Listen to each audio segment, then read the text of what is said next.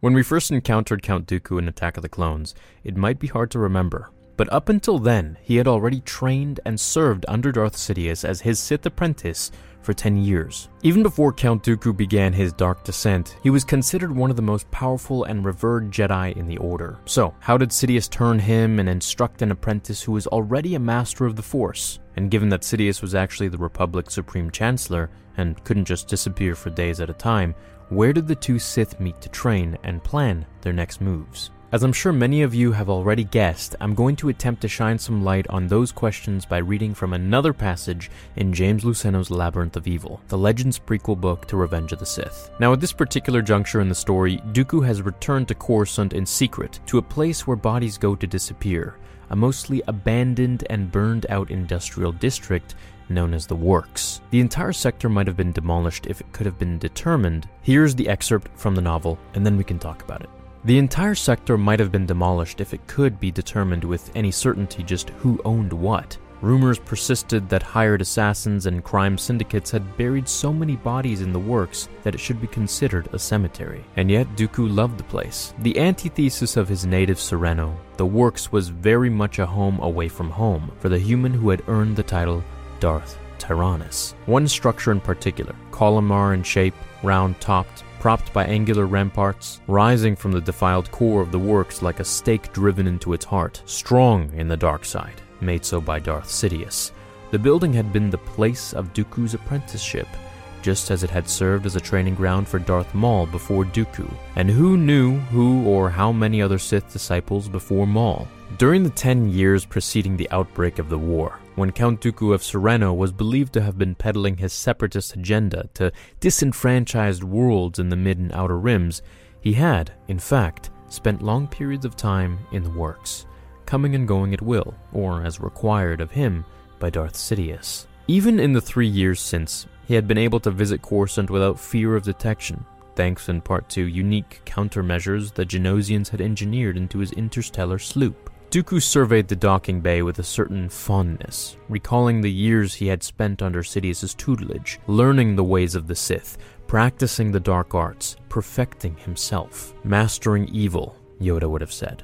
The problem was partly semantic, in that the Jedi Order had seen to it that the dark side of the Force had become equated with evil. But was Shade more evil than stark sunlight? Recognizing that the dark side was on the ascendant, the Jedi, in service to the Force, should have known enough to embrace it, to ally themselves with it, after all. It was all a matter of balance, and if the preservation of balance required the dark side to be on top, then so be it. With Dooku, Sidious hadn't had to waste precious hours on lightsaber technique, nor on ridding Dooku of ill habits born of a lifetime spent in the Jedi Temple, for Dooku had long before rid himself of those. Instead, Sidious had focused on giving Dooku what had amounted to a crash course in tapping into the power of the dark side, a mere taste of which had proved intoxicating. Enough to convince Dooku that no course was left open to him but to abandon the Order, more that his entire life had been preparation for his apprenticeship to Sidious, that at long last he had found a true mentor. The Sith saw no need to take on only young disciples, though they often did. Sometimes the training went smoother with disciples who had lived long enough to grow disillusioned or angry or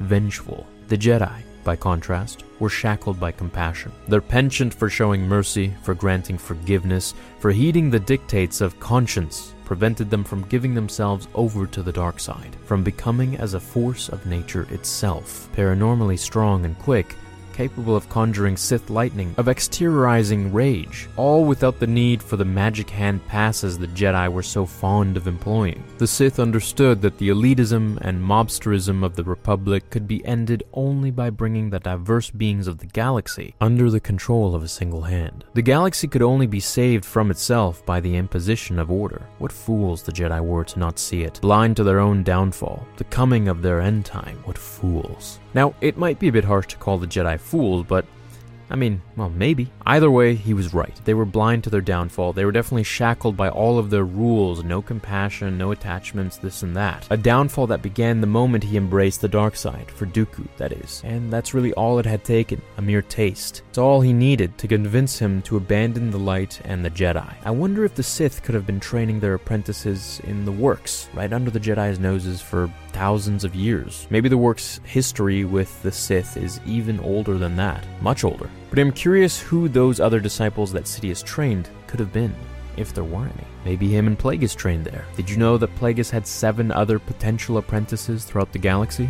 I've covered that in another video. What do you guys think of Dooku's view about the Force? That the dark side is a literal force of nature, and thus can't be any more evil or good than the light. Is the dark side really evil? Or is its power so intoxicating that it's the evil within its practitioners that causes evil things. Could there be, and herein lies the theory, who is so incorruptible that they can use the dark side for good? Also, was Dooku right?